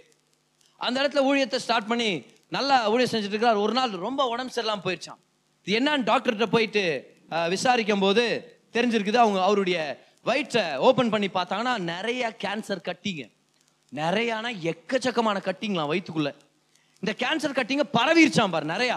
இது வந்து ஆப்ரேஷன் பண்ணி எடுக்க முடியாத அளவுக்கு போயிருச்சான் ரொம்ப மோசமாக போன உடனே டாக்டருங்க ஷாக் ஆகிட்டு அவரை பார்த்து சொன்னாங்களா சார் நீங்கள் சீக்கிரமாக சாக போகிறீங்க அதிகபட்சமாக ஒரு வருஷம் நீங்கள் உயிரோட இருக்கலாம். இந்த ஃபைனல் ஸ்டேஜஸ் கேன்சர் வந்தால் தான் அப்படி சொல்லுவாங்க. அதிகபட்சமாக ஒரு வருஷம் நீங்கள் உயிரோட இருக்கலாம். அதனால யார் யார் சொந்த பந்தத்தை பார்க்கணும்னு நினைக்கிறீங்களோ பார்த்துக்கோ என்னென்ன பண்ணுமோ உங்கள் வாழ்க்கையை மூட்டை கட்டி வைக்க ரெடி ஆகிடுங்க நீங்கள் எல்லாம் முடிஞ்சிச்சு அப்படின்ட்டாங்களாம் பார். இவர் வீட்டுக்கு போனாராம். போய் கொஞ்ச நேரம் ஜெபம் பண்ணிட்டாடே பைபிள் படிச்சிருந்தாராம் பார். பைபிள் படிக்கும் போது ஒரு சென்டென்ஸ் அவர் படிச்சிட்டாராம். பார் அதான் அதான் டேஞ்சரு நீங்க பைபிள் படிக்க ஆரம்பிச்சிட்டீங்கனால வியாதிக்கு டேஞ்சர் ஏதாவது ஒரு சென்டென்ஸ் கிடைச்சிரும் உங்களுக்கு. அந்த வியாதியை ஜெயிக்கிறதுக்கு அவனுக்கு கிடைச்சிரும் இல்லையா? சரி படிச்சுட்டு இருக்கும்போது அவருடைய கண்கள் இந்த பகுதியில் வந்துச்சான் பாரு. அவருடைய தழும்புகளால் நாம் குணமானோம். ஒன்று பேர் ரெண்டு இருபத்தி நாலு அவருடைய தழும்புகளால் நாம் குணமானோம். ஒன்னு அவர் பார்த்தாராம். இது பாஸ்டன்ஸ்ல எல்லாம் இருக்குது. பாஸ்ட் டென்ஸ்லாம் என்னது கடந்த காலத்தில் இருக்குதே. இதெல்லாம் இதெல்லாம் நடந்து முடிஞ்ச மாதிரி இருக்குதே. குணமாகிறோம் குணமாக போகிறோம்னு இல்லாம குணமானோம்னு இருக்குதுன்னு சொல்லிட்டு அவர் சொன்னாரா அப்ப குணமாயிட்டேன்னா நான் இனி ஏன் வியாதியை பேசணும்னு சொல்லி அவரை விசிட் பண்ண வர எல்லாருக்குமே சொல்லுவாங்களாம். நான் சுகமாயிட்டுக்கிறேன் இங்கிலீஷ்ல ஐ எம் ஹீல்ட் அப்படின்னு வரான். வந்த வந்து யாராவது அப்படியே ஒரு பூவோட வருவாங்களா மாதிரி உள்ள. பூவோட பழத்தோட வரும்போது ஐயோ வில்லியம் வருவாங்க பாரு. அவளை பார்த்து ஏதாவது அதிகம் நான் சுகமாயிட்டேன். நான் குணமானேன். I am heal by his வர்ற எல்லாட்டையும் தான் சொல்லுவாராம் பார். வெளியே போவாரா? அப்புறம் சார் எப்படி இருக்கிறீங்க? நான் குணமானேன் அப்படின்னு வரான் பார். ஓகே யாரெல்லாம் நினச்சிருந்துருப்பாங்களே பைத்தியம் முத்திச்சு மத்தருது ரொம்ப பைபிள் பச்சு. ஓகே நான் குணமானேன். எல்லாட்டையும் தான் சொல்லுவாராம். நான் குணமானேன் குணமானேன் அதையே சொல்லிருப்பாரா சரி இங்கிலாந்துக்கு போகலாம் ஏன்னா இங்கிலாந்துக்கு போய் அவங்க சொந்தக்காரங்கெல்லாம் பார்க்கலாம். இவர் அங்கே விட்டு தானே காங்கோக்கு போனார் ஆப்பிரிக்காக்கு. சரியா? ஸோ இங்கிலாந்துக்கு போனாராம் பார். அங்கே கப்பலில் வந்து இறங்குறாரு. இது வந்து அப்போல்லாம் பிளெயின் இல்லாத காலம்னு நினைக்கிறேன். ஸோ கப்பலில் வந்து இறங்குறாரு. அந்த ஹார்பர் அந்த துறைமுகத்தில் வந்து இறங்குறாராம் இறங்கும் போதே அவங்க சொந்தக்காரங்களாம் இப்படி ஒப்பாரி வச்ச முகத்தில் இருப்பாங்க தெரியுமா? ஐயோ இப்போதான் கடைசி அவரோட தடவை பார்க்க போறோமோன்ற மாதிரி எல்லாம் நின்றுந்தாங்களாம் இவர் அந்த துறைமுகத்தில் வந்து இறங்கும் போதே சொன்னாராம். Hi hi hi I am healed I am healed அப்படியே கத்தினே வந்தாராம் பார். நான் சுகமாயிட்டேன். நான் சுகமாயிட்டேன். நான் சுகமாயிட்டேன். கொஞ்ச நாள் அவங்க கூட அதே தான் இருந்தாரா வாய் திறந்தாலே நான் சுகமாயிட்டேன் அப்படின்னு தான் பேசினிருப்பாரு ஜனங்களுடைய கண்களுக்கு எதிராகவே இவர் அப்படியே ஆரோக்கியம் அதிகமாயின் போயிடுச்சு பாரு அப்படியே. பலவீன நிலையிலேருந்து அப்படியே நல்லாயினே போயின்னு இருந்தாராம் இது என்னடா ரகசியம்னு போய் டாக்டர்கிட்ட போய் செக் பண்ணா வயிற்ற போய் அவங்க செக் பண்ணிட்டு சொல்றாங்க ஒரே ஒரு கேன்சர் கட்டி கூட இல்லை கம்ப்ளீட்டா சுகமாயிட்டீங்க நீங்க ரொம்ப நல்லா இருக்கிறீங்க அப்படின்னு சொல்லி அனுப்பிட்டாங்களாம். ஏன்? சுகத்தை பெற்றுக்கொள்ள கத்துக்கிட்டாரு அவரு. வெறும் வியாதியை பேசின்னு இருக்கக்கூடாது. வெறும் வியாதியை பேசிட்டே இருக்கக்கூடாது. உங்களுக்கு வேணுன்ற சுகத்தை நீங்க பெற்றுக்கொள்ளணும். அப்ப முதலாவது இயேசுவை பத்தி வேணும்னே கேள்விப்பட்டாங்க. ரெண்டாவது இயேசுடைய சுகத்தை வேணும்னே தொடர்ந்து பேசிட்டே இருந்தாங்க. ஆனா அதோட ஸ்டாப் ஆயிடக்கூடாது. சரியா பேரு? இந்த ரெண்டு விஷயத்த செய்றோம். ஆனா மூணாவதா என்ன பண்ணாங்க? செக் பண்ணுங்க. மூணாவதா என்ன பண்ணாங்க பாருங்க. அதோடைய இருபத்தி ஏழாம் வசனத்தை நம்ம திரும்பி படிக்கலாம். இருபத்தி ஏழு இருபத்தி எட்டு சரி படிக்கலாம் பாருங்க. இயேசுவை குறித்து கேள்விப்பட்டு நான் அவருடைய வஸ்திரங்களை ஆகிலும் தொட்டால் சொஸ்தமாவேன் என்று சொல்லி ஜனக்கூட்டத்துக்குள்ளே அப்ப ஜனக்கூட்டம் இருக்குது. அவருக்கு பின்னாக வந்து ஜனக்கூட்டம்னாலே டேஞ்சரு அதில் ஜீசஸ் பின்னாடி போகிறது இன்னும் டேஞ்சர் ஏன்னா ஒரு ரபி. அவரை தொட்டார்னு இந்த அம்மாவை பற்றி கேள்விப்பட்டானா கல்லச்சு சா வச்சிருவாங்க இல்லையா? ஸோ ஜனக்கூட்டத்துக்கு பின்னே அவருடைய வஸ்திரங்களை தொட்டால் உடனே அவருடைய உதிரத்தின் ஊரல் நின்று போயிட்டு அந்த வேதனை நீங்கி ஆரோக்கியம் அடைந்ததை அவள் தன் சரீரத்தில் உணர்ந்தாள். மூணாவதா என்ன பண்ணா தெரியுமா? ஏசுவை பத்தி கேள்விப்பட்டாங்க. அதை வாய் திறந்து பேசினாங்க. ஸோ விசுவாசம் இப்போ ஸ்ட்ராங்காக இருக்குது. ஆனால் என்ன பண்ணோம்? வெறும் ஒய்ஃபை பார்த்து என் இதயத்தில் உன்னை நேசிக்கிறேன் நான் உன்னை நேசிக்கிறேன் வாய் திறந்து சொன்னால் மட்டும் போதாது. மாசத்துக்கு ஒரு புடவை தரணும். ஷாப்பிங் மால் கூட்டின்னு போகும்போது எல்லாம் சுற்றி பார்த்து வெளியே இருக்கிற மகாச்சோளத்தை வாங்கி தரணும். இருபது ரூபாய்க்கு ஆகுது ஏதாவது செய்யணும். எல்லாம் சொல்லுங்க ஏதாவது செய்யணும். சொல்லுங்க ஏதாவது செய்யணும். நீங்கள் ஏதாவது செஞ்சிட்டீங்கன்னா அவங்க ரொம்ப சந்தோஷப்படுவாங்க. பார் கல்யாணத்துக்கு முன்னாடி நீங்க ஒரே ஒரு காயின் குத்தா கூட அதை பத்தி ஒரு மணி நேரம் பான்னு இருப்பாங்க. ஆனா கல்யாணத்துக்கு அப்புறம் காயின் செல்லாது. சரியா? காயின் செல்லாது. நான் பிச்சைக்காரியா? போதுமா? என்ன வெறும் பத்தாயிரம் குத்துக்கிறீங்க இல்லம்மா அந்த செக் புக்கு சரியா வேற. வாங்கித்தாங்க. செய்யணும். மூணாவதா இந்த அம்மா என்ன பண்ணாங்க தெரியுமா? She started to act out her faith. தான் விசுவாசத்தை கிரியைகளுக்குள்ள கொண்டு வர ஆரம்பிச்சாங்க. விசுவாசத்துல கிரியை செஞ்சாங்க. விசுவாசத்துல வேலை செஞ்சாங்க. சோ இவ்வளவு நேரம் என்ன பண்ணா பாருங்க? இயேசு பத்தி கேள்விப்பட்டாங்க. அப்படியா? இயேசுவா நல்லவரா அற்புதம் செய்வாரா? நல்ல ஓ கிருபையானவரா ரட்சகரா மேசியாவா? Okay super. அடுத்ததா என்ன பண்றாங்க? நான் சுகமானேன். அவருடைய வஸ்திரம் தொட்டால் நான் ஆரோக்கியம் அடைவேன் நான் சுகமாவேன் சுகமாவேன் சுகமா மூணாவது என்ன பண்ணா தெரியுமா? ஏசு வராரு. மா தோ உன்ட்டு சொல்லியிருந்தேனே ஒரு வாரமா சொல்லியிருந்தேன் ஏசு பத்தி. வந்துனுங்கிறாரு தோ அந்த பக்கமா இருக்கிறாரு அந்த சந்தில இருக்கிறாரு. இப்படித்தான் வராராம். ஒரே கூட்டம் ஒரே ரஷ் நான் போறேன். நீ ரெடி ஆயிட்டு நீ வர முடியாதுல சாரிம்மா இங்க ஜன்னல்ல இருந்து பாத்துக்கோ. சரி இவங்க போறோம். ஏசு வரானவனே இவங்க கபார்னு போறாங்க பாரு. கபார்னு இவ்வளவு நாள் பார்க்காத கண்ணாடியை தொடக்க ஆரம்பிக்கிறாங்க. ஓ இவ்வளவு நாள் அவனுக்கு போய் முகத்தை காமிக்கணும். ஆனா இப்ப கண்ணாடி ஓகே நல்ல துணி ஒண்ணு போட்டுக்கிறாங்க பார். போட்டு தன்னை கவர் பண்ணிருப்பாங்கன்னு நினைக்கிறேன். போட்டு மெதுவா வீக்கா இருக்கிறாங்க. வலி அதிகமா இருக்குது. அப்பவும் ரத்தம் ப்ளீட் ஆயிட்டே தான் இருக்குது. என்ன கொடூரமான நிலைமை? என்ன துக்ககரமான நிலைமை? அப்படியே மெதுவாக போகிறாங்க பார். மெதுவாக போகிறாங்க எல்லாரும் ஏசு மேலே பிஸி ஆகுறாங்க. யாரும் இந்த அம்மா நோட் பண்ணல. மெதுவாக நடந்து போகிறாங்க யோசிக்கிறாங்க ஏசு கொஞ்சம் ஸ்லோவாக போனால் நல்லா இருக்குமே அவர் கொஞ்சம் எனக்கு இடம் கொடுத்தா நல்லா இருக்குமே ஆனால் ஜனக்கூட்டம் அதிகமாயிருச்சு. ஜனக்கூட்டத்து மத்தியில் எப்படி போய் காலை போய் பிடிக்கிறது? எப்படி கால்கிட்ட இருக்கிற வஸ்திரத்தை போய் பிடிக்கிறது? அப்போ நான் நினைக்கிறேன் ஒருவேளை ஸ்டேஜ் இருந்தால் உங்களுக்கு நான் காமிச்சிருக்க முடியும். ஆனால் நான் நினைக்கிறேன் அந்த ஜனக்கூட்டத்து மத்தியில் போன உடனே நான் நினைக்கிறேன் இந்த அம்மா கொஞ்சம் பேரை தள்ளாங்க நினைக்கிறேன். பிரதர் இந்த பக்கம் போங்க பிரைஸ் லாட் சிஸ்டர் இந்த பக்கம் போங்க நல்லா இருக்கிறீங்களா? போங்க எல்லாம் அந்த பக்கம் போங்க. சைடுல போங்க சைடுல போங்க சைடுல போங்க. ஐயோ சாரி சிஸ்டர் காலை மிச்சிட்டேன் ஆனா தெரிஞ்சு தான் மிதிச்சேன். போங்க கொஞ்சம் சைடுல போங்க. ஏன்னா எனக்கு என் சுகம் வேணும். கொஞ்சம் சைடுல வாங்க. நான் கொஞ்சம் எஃபர்ட் எடுக்கிறேன். என் விசுவாசத்தை கொஞ்சம் வேலை செய்ய வைக்கிறேன். ஜனங்க வார்த்தை பத்தி நான் கவலைப்பட மாட்டேன். என் சொந்த கம்ஃபர்ட் பத்தி நான் கவலைப்பட மாட்டேன். ஆமா கஷ்டமா தான் இருக்குது. ஆமா எனக்கு உடம்பு ரொம்ப வலிக்குது. ஆமா இப்போ கூட ரத்தம் ஃப்ளோ ஆகிட்டு இருக்குது. ஆமா இப்போ கூட எனக்கு ரொம்ப டயர்டா இருக்குது. ஆனா நான் என் சுகத்தை நழுவ விட மாட்டேன். I am gonna reach out I know he in call me I don't he in touch me but I am gonna reach out out நான் போக போறேன் முன்னாடி. போனா பாரு முன்னாடி போறேன் பாரு. எல்லாம் கொஞ்சம் வாங்க எல்லாம் கொஞ்சம் வாங்க. இப்ப இயேசுடைய வஸ்திரத்தை தொடணும். எப்படி வஸ்திரத்தை தொடுறது? முட்டி போட்டாங்க. முட்டி போட்டு அப்படியே நாலு கால்ல தவிழ்ந்து போயிட்டு இருக்கிறாங்க. நாலு கால்ல தவிழ்ந்து போயிட்டு இருக்காங்க யார் பாது? யார் பாது? யார் சின்ன பையன் அந்த பக்கமா இப்ப விளாடுறா. ஐயா சாரி பெரியவங்களா? என்ன காரணமோ? சரி போ போ போ. எல்லாம் போனாங்க பாரு. அப்படியே முன்னாடி போயிட்டு ஏசுடைய வஸ்திரத்தை தொடுறாங்க. Reach out see this is what you have to do விசுவாசிகளுடைய பிரச்சனை என்ன தெரியுமா? இப்படி உட்காந்துக்கிறோம் அவர் சித்தம் தான் அவர் சுகமாக்குவாரு. அவர் வல்லவர் அவர் நல்லவர். வானத்தையும் பூமியும் படைச்ச கர்த்தர். இதை விட டைட்டா என்னால பிடிக்க முடியல. அவர் சித்தம் தான் அவர் பண்ணிட்டோம். ஆனா ஆண்டவர் விசுவாசிங்களை எப்படி வாழ சொல்றாரு? இப்படி வாழ சொல்றாரு. நம்ம இப்படி. கர்த்தர் நல்லவர். ஒரு ஆமென் இல்ல ஒண்ணு இல்ல. கர்த்தர் உங்களை நல்லா வாழ வைக்குவார். ஆக்டிவா ரிசீவ் பண்ண மாட்டாங்க பாரு. யார் யாருக்கு சுகம் வேணும் கை தூக்குங்க. ஒரு எஃபர்ட்டே இல்ல சுகம் பெற்றுக்கொள்றதுக்காக. ஆண்டவர் இப்படி வாழ வைக்கல நம்மள. எப்படி வாழ சொல்றாரு தெரியுமா? ஒரு கிறிஸ்தவன் இப்படி தான் வாழணும். அப்போ சிலர் பவுல் சொல்றாரு பார் பிலிப்பியர் மூணாம் அதிகாரத்துல. என் பின் வாழ்க்கையை பத்தி கவலைப்படாம. பட் ரீச்சிங் அவுட் ஓ இப்படிதான் வாழணும் கிறிஸ்தவ வாழ்க்கை. நடந்தது நடந்துருச்சு. வியாதி வந்தது வந்துருச்சு. பலவீனம் வந்தது வந்தாச்சு. பத்து வருஷமா கஷ்டப்பட்டேன். பன்னெண்டு வருஷமா கஷ்டப்பட்டேன். ஆனா நான் இப்படி பார்த்து இப்படி நான் வாழ போக தேவையில்ல. இப்படி பார்த்து நான் இப்படி வாழ போறேன். I am always gonna reach out to where God is taking me always reaching out to where I have to be நான் முன்னாடி போவேன். நான் பிடிச்சுக்குவேன். கிறிஸ்து என்னை எதுக்காக பிடித்தாரோ அதை பிடித்து கொள்ள நான் முன்னேறேன். அப்போ சிலர் பவுல் சொல்றாரு கிறிஸ்தவ வாழ்க்கை இப்படி வாழ்ற வாழ்க்கை. எப்படி? Reaching out to the healing amen reaching out to the prosperity இப்படி வாழணும். இப்படி பார்த்து வாழக்கூடாது. நம்ம எல்லாருமே சுகமானவங்க. ஆமேன் ஆரோக்கியத்தை பெற்றுக்கொள்றவங்க. லூயா நானும் ஃபைட் பண்ணிட்டு இருக்கிறேன் last twenty days continuous cold எவ்வளோ கோல்டு அதிகமான கோல்டு இந்த பிரசங்கத்தை ஆரம்பிச்ச டைம்ல இருந்தே கோல்டு பார். நான் விடுறத நோக்கமே இல்லை. ஹalleluya தினம் தினமும் நான் சர்ச்சுக்கு வந்துட்டு இருக்கிறேன். வசனத்தை பேசிட்டு இருக்கிறேன். ரீச் அவுட் பண்ணிட்டு இருக்கிறேன். அப்படிதான் நம்ம வாழணும். ரீச்சிங் அவுட் ரீச்சிங் அவுட் ஆமேன் என்ன பண்ணுறா தெரியுமா? இது ஏன் சுகம்? நீ இதை வானான்னு சொல்லலாம் நீ என்னை வீட்டுக்கு போன்னு சொல்லலாம் நீ ஏன் காடி பண்ணுறேன்னு திட்டலாம் நீ தீட்டுப்பட்டவன் நீ சொல்லலாம் இதெல்லாம் சொல்றது பற்றி எனக்கு கவலை இல்லை ஏன் சுகம்? எனக்கு தேவை. நான் ரீச் அவுட் பண்ணுறேன் நான் பெற்றுக்கொள்கிறேன் போனாங்க பெற்றுக்கொண்டாங்க. நான் நினைக்கிறேன் சில நேரத்தில் நிறைய பேர்ட்ட ப்ரேயர் ரிக்வஸ்ட் சொல்றது நம்ம ஸ்டாப் பண்ணும். நிறைய பேர்ட்ட ப்ரேயர் பார் நம்ம மேலே அக்கறையாக இருக்கிற ஒருத்தர் ரெண்டு பேர்கிட்ட சொல்றது பிரச்சனை இல்லை. ஆனால் நிறைய பேர்ட்ட ப்ரேயர் ரிக்வஸ்ட் சொல்றது. எனக்கா ஜெபம் பண்ணுங்க நான் மந்திர கட்டில் இருக்கிறேன். எனக்கா ப்ரேயர் பண்ணுங்கண்ணா நான் ஒரு சூனியக்காரி. சாரி சூனியம் பண்ணிட்டாங்க. சாரி பிரதர் எனக்கா ப்ரேயர் பண்ணுங்க பிரதர் பிரதர் என் தலை கை வச்சு ப்ரேயர் பண்ணுங்க பிரதர் எனக்கு சொரி சொரங்கம் நிறையா இருக்குது. சத்திர மாலை இல்லையா நான் பர்சனல் ப்ரேயரில் பண்ணுறேன் சிஸ்டர் பிரதர் எனக்காக மூணு நாள் ஃபாஸ்டிங் பண்ணுன்றாங்க ஒருத்தர் என்கிட்ட வந்து. இந்த மாதிரி ரெண்டு பேர் சொல்லிட்டு போயிட்டீங்கன்னா என்னைக்கு சாப்பிட்றது நான்? பிரதர் எனக்காக ரெண்டு நாள் ஃபாஸ்டிங் பண்ணுங்க நான் சொல்கிறேன் பாருங்க கவலைப்படாது உங்களுக்காக நான் சாப்பிட்றேன். உங்களுக்காக நான் சாப்பிட்றேன். அதை விட உங்களுக்கு என்ன ஹெல்ப் தேவைப்படுது? சரியா? கவலைப்படாதீங்க. ஃபங்க்ஷனுக்கு போகும்போது சில டைம் சொல்லுவேன் டேய் நீ ஏதோ கவலைப்படாத உனக்காக நான் சாப்பிட்றேன்டா இன்னைக்கு.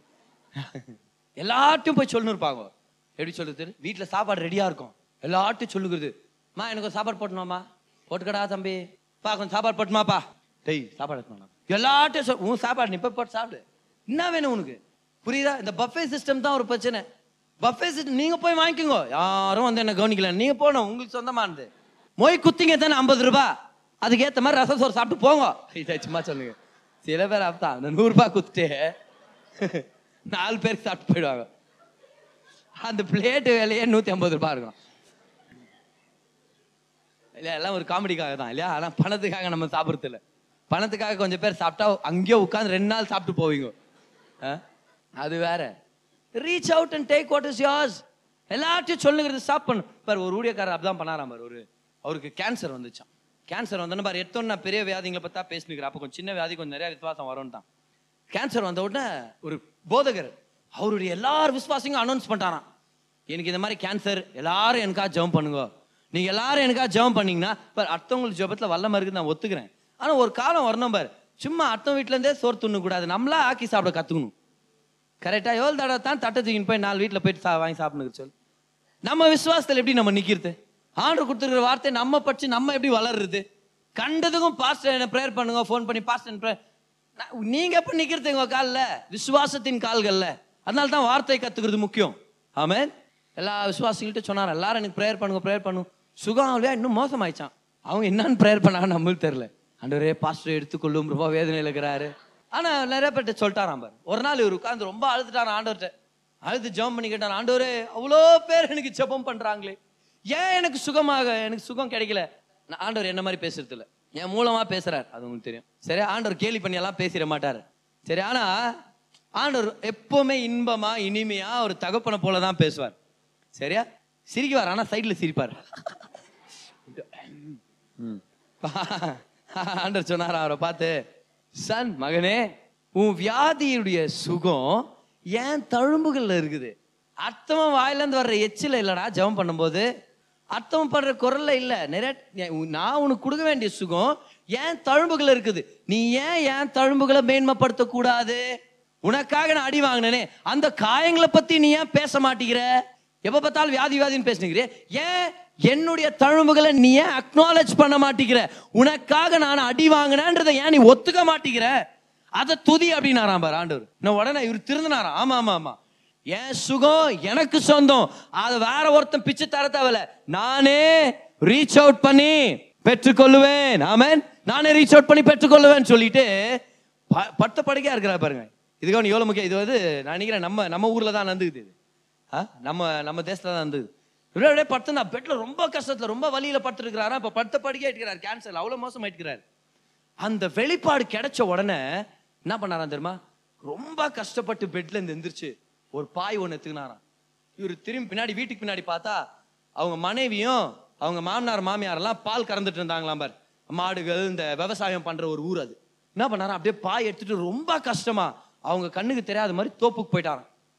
பெரிய பெரிய தோட்டங்க இருக்கும் தெரியுமா? மரம் அதெல்லாம் இருக்கிற. அந்த தோப்புக்கு போயிட்டு ஒரு மரத்தடியில் பாயை விரிச்சு போட்டு அங்கே அப்படியே நல்லா படுத்துட்டு ஆண்டவருடைய தழும்புகளுக்காக துதிக்க ஆரம்பிச்சார். எப்படி தெரியுமா? எனக்காக தழும்புகளை வாங்கினதுக்காக நன்றி ஆண்டவரே. உங்க தழும்புகளால் சுகத்தை கொடுத்ததுக்காக நன்றி. இவர் சத்தமாக அப்படியே பேச ஆரம்பிச்சிட்டாராம் பாருங்க. துதிக்கிறாராம் துதிக்கிறாராம் துதிக்கிறாராம். உங்க தழும்புகளை துதிக்கிறேன் ஆண்டவரே. எனக்காக அடி வாங்கினீங்களே உங்களை துதிக்கிறேன். எனக்காக சுகத்தை கொடுத்தீங்களே உங்களுக்கு துதிக்கிறேன். நீங்க நல்லவர். ஓ நீ எவ்வளோ நல்லவர். துதிக்க துதிக்க துதி அந்த தோப்பில் வேலை செய்கிறவங்களாம் வந்து நின்று பார்த்துக்கிறாங்களா இவர் கண்ணை திறந்து பார்த்து ஏன் சின்ன போயிட்டாராம் பாரு. சுகமாயிட்டுக்கிறாரு. எல்லாரும் முன்னாடி பாயத்துன்னு பா சுகமாயிட்டுக்கிறாரு. முன்னாடி இருந்த வலி இப்ப இல்ல. முதல்ல இருந்த அந்த அந்த பிரச்சனை இப்ப இல்ல. ஏன்? என்னைக்கு ஆண்டோடைய தழும்புகளை புரிஞ்சுக்கிறீங்களோ அன்னைக்கு யாரும் உங்க தலை மேல கை வச்சு பேய் ஓட்டி பெயின் குத்த தேவையில்ல. யாரும் உங்க மண்டை பூச்சி ஆட்ட தேவையில்ல. யாரும் உங்களை பைபிளால தலையில போட்டு அச்சு மூக்குல ரத்தம் வர வைக்க தேவையில்ல. நீங்களே சொல்லுவீங்க ஏசுவன் தழும்புகள் எனக்கு சொந்தம். எனக்கு வர வேண்டிய சுகத்தை நான் வாங்கிக்கிறேன். எனக்காக ஜெபம் பண்ணதுக்காக நன்றி. எனக்காக நீங்க தலையாட்டுனதுக்காக நன்றி. எனக்காக முட்டி போட்டதுக்காக நன்றி. ஆனா என் விசுவாசத்தினால நான் பெற்றுக்கொள்ள போறேன். I'm gonna reach out and take what is mind மூணு சிம்பிள் ஸ்டெப் நான் சொல்லி கொடுத்துருக்கிறேன் உங்களுக்கு. இயேசுவை பத்தி நல்லா கேள்விப்படுங்க. ஏசுவின் சுகத்தை நல்லா வாய் திறந்து பேசுங்க. அப்புறமா சுகமானவ மாதிரி நடந்துங்க பட்ட படுக்கையில இருந்து நான் சுகமானேன்னு சொல்லிட்டு இருக்க கூடாது. நல்லா சொல்லணும். அப்புறம் அந்த படுக்கையில இருந்து எந்திரிச்சு உட்கார கத்துக்கணும். அதுக்கப்புறம் அந்த படுக்கையை விட்டு இறங்க கத்துக்கணும். அதுக்கப்புறம் மெதுவா சின்ன சின்ன ஸ்டெப்பா நடக்க கத்துக்கணும். ஆமேன் அதுக்கப்புறம் ஓட கத்துக்கணும். You have to act like you have been healed சுகமானவங்க ஏன் படுத்த படுக்கையா இருக்கணும்? சுகமானவங்க ஏன் அடிமைத்தனத்துல இருக்கணும்? என்ன பண்ணும்? சுகமான மாதிரி வேலை செய்யுங்க. விசுவாசத்துல கிரிய செய்யுங்க. பக்கத்துல இருக்கிறவங்க பார்த்து சொல்லுங்க. விசுவாசத்துல கிரிய செய்யுங்க. ஆமேன் அவங்க தோள்களை தட்டி சொல்லுங்க. விசுவாசத்தினால கிரிய செய்யுங்க. ஆமேன் சுகமான மாதிரி நடந்துக்குங்க முதலாவது. ஹalleluya சுகமான மாதிரி நடந்துங்க. உங்களுக்கு ஒரு சின்ன சிம்பிளான விஷயங்களை உங்களுக்கு சொல்லி தரேன் பாருங்க. என்னைக்கு ரொம்ப உடம்பு சரியில்லையோ அன்னைக்கு இதை பண்ணுங்க. காலையில் உடம்பு சரியில்லை ரொம்ப ரொம்ப ஜூரம் இல்லை தலைவலி உடம்பு வலியா? கவனிங்கோ? ஏஞ்சி ஃபஸ்ட்டு இதை சொல்ல பாருங்க. எந்திரிச்சு அந்த நாளுக்காக நன்றி செலுத்திட்டு ஃபஸ்ட்டு போயிட்டு பல்லு விளக்குங்க. சீரியஸா சீரியஸ் ஏன்னா சுகமானவங்க அப்படி தான் பண்ணுவாங்க. சரியா? ரொம்ப ஜுரமா இருக்கும். போய் பல்லு விளக்குங்க ஃபஸ்ட்டு பல்லு விளக்கிட்டு ட்ரிம் பண்ணுங்க. முடிஞ்சா? தேவைப்படுறவங்க ட்ரிம் பண்ணுங்க. என்ன மாதிரி ஜனங்க ட்ரிம் பண்ணுங்க டெய்லி சில பேர் தாடி வச்சுன்னு சோம்பேறியா ஸ்டைலாக உட்காந்துக்கிறாங்க பாரு நான் ஸ்டைல்ன்றது தான் சொன்னேன். சோம்பேறின்றது வந்து ஆவியானூராக பேசினார் அதை. அதை நீங்கள் தப்பாக எடுத்துக்கக்கூடாது சரியா? அது ஸ்டைலா நல்லா இருக்குது அருமையாகுது. சரியா? ஜோக் தான் சொன்னேன். ஏன்னா ஜீசஸே தாடி வச்சிருந்தாரு. ட்ரிம் பண்ணுங்க. ட்ரெஸ்ஸை சேஞ்ச் பண்ணுங்க. முதல் ரெண்டு நாலு நாளாக உடம்பு தெரில பதர். இது எவ்வளோ நாள் போட்ட நைட்டி சிஸ்டர் இது ஏழு நாளாக போட்டுக்கிறேன் பதர். அந்த நைட்டி நாள் தான் சிஸ்டர் வியாதி சில பேர் அந்த பெட் அவுட் எந்திரிக்க மாட்டாங்க போ. இல்லை இல்லை வியாதி வியாதி தான். வலி வலி தான். அதை நான் கேலி பண்ணல. எல்லாருக்கும் நோவு இருக்குது. நானும் உடம்பு சரியில்லாமல் இருந்திருக்கிறேன். ஆனால் நானே எந்திரிச்சு இல்லை நான் சுகமானவ மாதிரி பிஹேவ் பண்ணும் முதலாவது. கொஞ்சம் பேர் நீ ப்ரேயர் பண்ண போங்களேன். நீங்கள் அவங்களுக்கு ப்ரேயர் பண்ணுறதுக்கு முன்னாடி அந்த என்ன பண்ணுமாக்கு சொல்லி ரியலாகவே அந்த பெட்டை தூக்கி குப்பை தொட்டியில் போட்டு நீங்கள் ப்ரேயர் பண்ணுமாக்குது. அப்படி நாத்தம் பூச்ச பெட்டில் பார்த்துருந்தா வியாதி ஜாஸ்தி தான் ஆகும். அதனால தான் ஜீசஸ் நிறைய டைம் சொல்றாரு உன் படுக்கை எடுத்துக்கொண்டு போ. ஓகே படுக்கை எடுத்துட்டு போயிடுறா. படுக்கை எடுத்து போய் எவனா வந்து அதில் பத்துற போகிறான் புரியுதா? சில டைம் எந்திரிச்சு ரெடி ஆனாலே சரியாடும் தெரியுமா? உண்மையாக சொல்லுங்கிறேன் சில ஜுரம் ஜுரம் ஜுரம் ரொம்ப பேசுகிறோமே எந்திரிச்சு கொஞ்சம் ட்ரெஸ் எல்லாம் மாற்றிட்டு வெளியே ஒரு வாக்கிங் போயிட்டு வந்தீங்கனாலே கொஞ்சம் சில டைம் ரொம்ப ஃப்ரெஷ்ஷாக இருக்கும். சுகத்துக்காக நீங்கள் ப்ரிப்பேர் ஆகுறீங்கன்னு அர்த்தம். சில பேர் ப்ரிப்பேராகவே இல்லை சுகத்துக்காக. நான் வந்து ஜெபம் பண்ணுறேன்னு வச்சுங்களேன். யாருக்கோ ஒருத்தருக்கு ஜபம் ஜெபம் பிரதர் வந்து ப்ரேயர் பண்ணுவார். நான் ஏற்கனவே நம்புற தேவன் என்னை காப்பாற்றுவார் என் விசுவாசத்துக்கு அவர் ஹெல்ப் பண்ணுவார். அவர் ப்ரேயர் பண்ணதான் நான் வெளியே போக போகிறேன் அப்படின்னு நீங்கள் நினச்சிங்கன்னா என்ன பண்ணுவோம் வரும்போது நீங்கள் ரெடியாக இருந்துருங்க இப்போ என்னுடைய ஒய்ஃப் வந்து ரொம்ப சீக்கிரமாகவே சரியாயிட்டாங்க. இந்த சி செக்ஷன் சிசேரியன் ஆப்ரேஷன் முடிஞ்ச உடனே ரொம்ப குவிக்காக அவங்க அவங்க அவங்களுடைய காயங்கள் வந்து ரொம்ப சீக்கிரமாகவே ஆறிடுச்சு. ஆல்மோஸ்ட் ஒரு வாரத்தில் அவங்க காயங்கள் ஆறிடுச்சு. அவங்களுடைய வலிகள் நிறைய வலிகள் போயிடுச்சு நிறைய பேர் பார்க்குறவங்க சொல்லுவாங்க உனக்கு சி செக்ஷன் ஆச்சா? ஆனால் நீ இப்படி இருக்கிற இவ்வளோ ஆக்டிவாக இருக்கிற அப்படின்னு சொல்லிட்டு ரொம்ப ஆச்சரியப்படுவாங்க பார். என்ன தெரியுமா ஒரு விஷயத்த நான் உங்களுக்கு சொல்றேன் நாங்கள் ஜெபம் பண்ணோம். பைபிளை படிச்சோம் சுகத்துக்காக நானும் ப்ரேயர் பண்ணேன். வசனத்தை அந்த வார்ட்லேயே உட்காந்து வசனத்தை நம்ம படித்தோம் பைபிளை படிச்சோம். நைட்டெல்லாம் ஜெபம் பண்ணோம். நடந்து நடந்து ஜெபம் பண்ணோம். நானும் என் மனைவியும். ஆனால் ஒரு முக்கியம் ஒரு சின்ன ரகசியத்தை நான் சொல்கிறேன் பாருங்களேன். காலையில் ரெண்டரை மணிக்கு வைஃப் டிஸ்சார்ஜ் பண்ணி வார்டில் கொண்டு வந்து அவங்கள படுக்க வைக்கிறாங்க. காலையில் ஒம்பது மணிக்கு ரெண்டரை மணிலேருந்து ஒம்பது மணிக்கு எவ்வளோ நேரம் பாருங்கள் காலையில் ஒம்பது மணிக்கு எந்திரிச்சிட்டாங்க. எந்திரிச்சுட்டு வாங்க நம்ம போய் பார்க்கலாம் நம்ம குழந்தைய. ஏன்னா என்ஐசியூல இருக்குது பாப்பா. வாங்க நம்ம போகலாம் அப்புறம் அப்படியே நடந்து போகிறோம் பார். ஒய்ஃப் எப்படின்னா நான் பட்ட படிக்கா இருக்க மாட்டேன். ஆண்டனுக்கு சுகத்தை கொடுத்துருக்கிற தெய்வன் ஆமேன் அவங்க அன்னைக்கு அப்புறம் என்ஐசியில் போய் நிற்கிறாங்க பாரு. உங்களுக்கு என்ன டெலிவரி எனக்கு சிசேரியன் ஆச்சு. எப்போ? இ- இன்னைக்கு காலையில். இன்னைக்கு காலையிலான்றாங்க முகத்தை பார்த்து. பார் அது ஒரு ரகசியம். அப்படின்னா நான் சுகமாயிட்டேன். இனிமே வியாதியஸ்தன் மாதிரி நான் இருக்க மாட்டேன். முதல்ல நீங்க டிசைட் பண்ணுங்க பார்க்கலாம். எல்லாரும் நீங்க நீங்க உங்களுக்கு டிசைட் பண்ணுங்க. நான் உங்களுக்கு டிசைட் பண்ணிருக்க முடியாது. நீங்க உங்களுக்கு டிசைட் பண்ணணும் நான் சுகமாகணும் பதர் அப்படி நீங்க நீங்க ப்ரேயர் பண்ணல நீங்க நம்பணும். சோ இன்னைக்கு நான் உங்கள்கிட்ட சொல்றேன் கவனிங்க. முதலாவது ஏசுவை பத்தி தாராளமா கேள்விப்படுங்க. வார்த்தையை கேட்டுட்டே இருங்க. அவரை பத்தின வார்த்தை கேளுங்க. அவர் நல்லவர்ன்ற வார்த்தை கேளுங்க.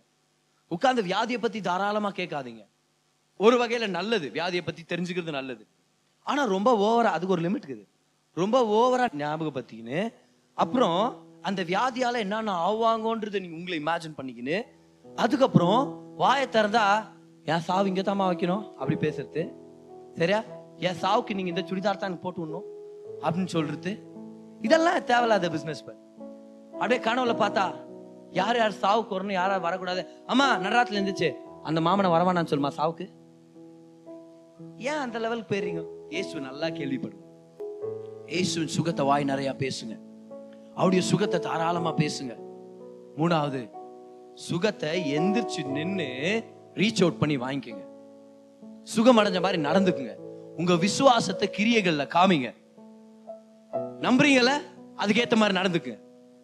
பிரதர் என் வாழ்க்கையில தரித்திரம் நான் ஐஸ்வர்யவான். அப்ப ஐஸ்வர்யவான் மாதிரி கொடுங்க. அப்ப ஐஸ்வர்யவான் மாதிரி நடந்துக்குங்க. பிரதர் நான் நல்லா இருக்கிறேன் பிரதர் வாங்க. ஆனா வீட்டுல இருக்கிறதுல கேவலமான துணியை போட்டு வருவாங்க. நான் ஐஸ்வர்யவான் நம்புவாங்க. ஆனா இருக்கிறதுல தரித்திரம் மாதிரி கொடுப்பாங்க. இல்ல நீங்க ஐஸ்வர்யவான் நம்புறீங்களா? முதல் ஐஸ்வர்யவான்கள் மாதிரி கொடுக்க கத்துங்க. ஐஸ்வர்யவான்கள் மாதிரி வாழ கத்துங்க. அந்த திறந்த மனப்பான்மை இருக்கட்டும். ஆமே இன்னைக்கு இந்த விஷயத்தை நான் சொல்றேன் கவனிங்க. உங்க விசுவாசத்தின் பிரகாரம் நடக்க கத்துங்க. Put your faith in to actions see it is risk brother ஜனங்களா இருக்கிறாங்க பிரதர் நான் எப்படி பிரதர் போறது? நான் வேற தீட்டுப்பட்டவள். நான் எப்படி போறது? இயேசு வேற அவ்வளவு தூரத்துக்கு இருக்கிற மாதிரி நான் எப்படி போறது? எனக்கு ரொம்ப கஷ்டமா நான் எப்படி அவ்வளவு தூரம் நடந்து போவேன்? ஆனா இந்த அம்மா அதை பத்தி எல்லாம் யோசிக்கல பார். நான் முட்டி போறது போறதால பரவாயில்ல. நான் ஓடி போறதால பரவாயில்ல. நான் உருண்டினே போறதாலும் பரவாயில்ல. ஆனா அவருடைய வஸ்திரத்தை தொடாம நான் விட மாட்டேன். சி. ஒரு நாள் நம்ம எல்லாருக்கும் மரணம் வரும் பாருங்க. மரணம் வரும்போது நம்ம யாருமே இப்படி சாகக்கூடாதுன்னு நினைக்கிறேன். நம்ம எல்லாரும் கர்த்தர் நமக்காக இன்னும் என்ன வச்சிருக்கிறாரோ அதை ரீச் அவுட் பண்ணி தான் நம்ம மறிக்கணுமா இருக்குது. வாழ்ற வரைக்கும் இப்படிதான் நம்ம வாழ்றோம். ஆமென் I'm gonna reach out to what God has for me கையை நீட்டிய வண்ணமாக வாழ கத்துங்க. விசுவாசத்தை நீத்திய வண்ணமாக வாழ கத்துங்க. ஒரு சகோதரி நல்ல விசுவாசி சகோதரி ஒரு நாள் ரொம்ப துக்கமான செய்தியை கேள்விப்பட்டாங்க. டாக்டருங்க சொல்லிட்டாங்க உங்களுக்கு ரொம்ப கம்மி நாட்கள் தான் இருக்குது வாழ்றதுக்காக கேன்சர் உங்களை அட்டாக் பண்ணியிருக்குது. சரி இவங்க சொன்னாங்களா? வந்து ஜெபம் பண்ணி சொன்னாங்களா ஆண்டவரே உங்களை நான் ஏத்துக்கிட்டேன். என் பாவங்களெல்லாம் நீங்க மன்னிச்சிட்டீங்க. பாவங்களெல்லாம் நீங்க மன்னிச்சிட்டீங்க. உங்களை வந்து பார்க்கறது நான் ரெடியா இருக்கிறேன்ப்பான்னு சொல்லிட்டாங்க நம்ம வாலிப ஸ்திரீ. அது சொல்லிட்ட பிறகு ஒரு நாள் உட்காந்து பைபிள் படிச்சுட்டு இருக்கும்போது ஆண்டர் சொன்னாராம் என் தழும்புகளால் நீ சுகமாயிட்ட. அவருடைய தழும்புகளால் நாம் குணமானோம். அந்த வார்த்தை படிச்சுட்டு சொன்னாங்களா? கடந்த காலத்துல இருக்குது. இதை ஏற்கனவே நிறைவேற்றி முடிச்சிட்டாரு. எனக்காக இதை செஞ்சு முடிச்சிட்டாரு. அப்ப நான் ஏன் வியாதி பிடிச்ச மாதிரி இருக்கணும்? நான் ஏன் படுத்த படுக்கையா இருக்கணும்னு அவங்க அம்மாவை கூப்பிட்டாங்களாம். அம்மா எனக்கு நல்ல புது துணி ரெடி பண்ணுமா? நான் வெளியே போகணுமாக்குது நந்து அப்போ அவங்க அம்மா. அப்படியே பெஜார அழுகுறாங்களாம் ஓ என் பொண்ணு சாவ போகுதுன்னு நினைக்கிறேன். பைத்திய மாதிரி பேசுதுன்ட்டு அழுவ ஆரம்பிச்சுட்டுக்கிறாங்க அவங்க அம்மா. ஓ இதுதான் சாவுற நேரம் நினைக்கிறேன்ப்பா. போயிடு என் பொண்ணு பாரு நானும் பேசு பாரு துணி வாங்கி கொடுன்னு பட்ட படுக்கையா இருக்கும் போதுன்னு இப்போ இந்த பொண்ணு கேட்டான் அம்மா எனக்கு பைபிள் சொல்லி கொடுத்தது நீங்க தான் பைபிள்ல இருக்கிற ஒரு ஒரு வார்த்தை சத்தியம் நீங்க சொல்லி கொடுத்தீங்க தானே? இயேசுவின் தழும்புகளால் குணமானோன்னு வேதத்துல போட்டிருக்குதே. அப்ப அது சத்தியம் தானே நான் ஏன் இப்ப படுத்த படுக்கையா இருக்கணும்? எனக்கு கொடுங்கம்மா ட்ரெஸ் எடுத்து கொடுங்கம்மான்னாங்க பாரு. இவங்க அப்படியே இந்த ட்ரெஸ்ஸை மாட்டிக்கிட்டே ஏசுன் தழும்புகளை துதிச்சுக்கிட்டே துதிச்சுக்கிட்டே துதிச்சுட்டே அந்த வியாதியை விட்டு வெளியே வந்துட்டாங்க. அந்த வியாதி நீங்கி அநேக வருடங்கள் ஊழியம் செஞ்சுட்டு இருக்கிறாங்க இன்ன வரைக்கும் ஊழியம் செஞ்சுட்டு இருக்கிறாங்க அந்த கேன்சர் அவங்கள தோக்கடிக்கல. உங்க சுகம் உங்களுக்கு சொந்தமானது. நீங்க தான் பெற்றுக்கொள்ளணும். நீங்க தான் எடுத்துக்கணும். ஆமேன். சர்ச் மேல சொல்லாதீங்க போதகர்கள் மேல சொல்லாதீங்க. உங்க நண்பர்கள் மேல சொல்லாதீங்க விசுவாசிகள் மேல சொல்லாதீங்க. உங்க சுகம் உங்களுக்கு சொந்தம் உங்க விசுவாசத்தினால ரீச் அவுட் பண்ணி நீங்க பெற்றுக்கொள்ளுங்க. எவ்வளவு பேர் சுகத்தை பெற்றுக்கொள்ள ரெடியா இருக்கிறீங்க? எவ்வளவு பேர் இன்னைக்கு கொஞ்சம் அருமையான விஷயங்களை நல்ல விஷயங்களை எவ்வளவு பேர் கத்துக்கிட்டீங்க இன்னைக்கு? ஆமே அப்ப ஆண்டுக்கு நன்றி செலுத்துங்க பார்க்கலாம் எல்லாருமே.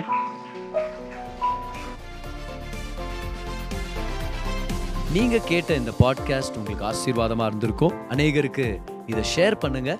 மீண்டும் அடுத்த பாட்காஸ்ட் உங்களை சந்திக்கிற வரைக்கும் ஞாபகம் வச்சுக்கோங்க தேவன் உங்களை அதிகமாக நேசிக்கிறார்.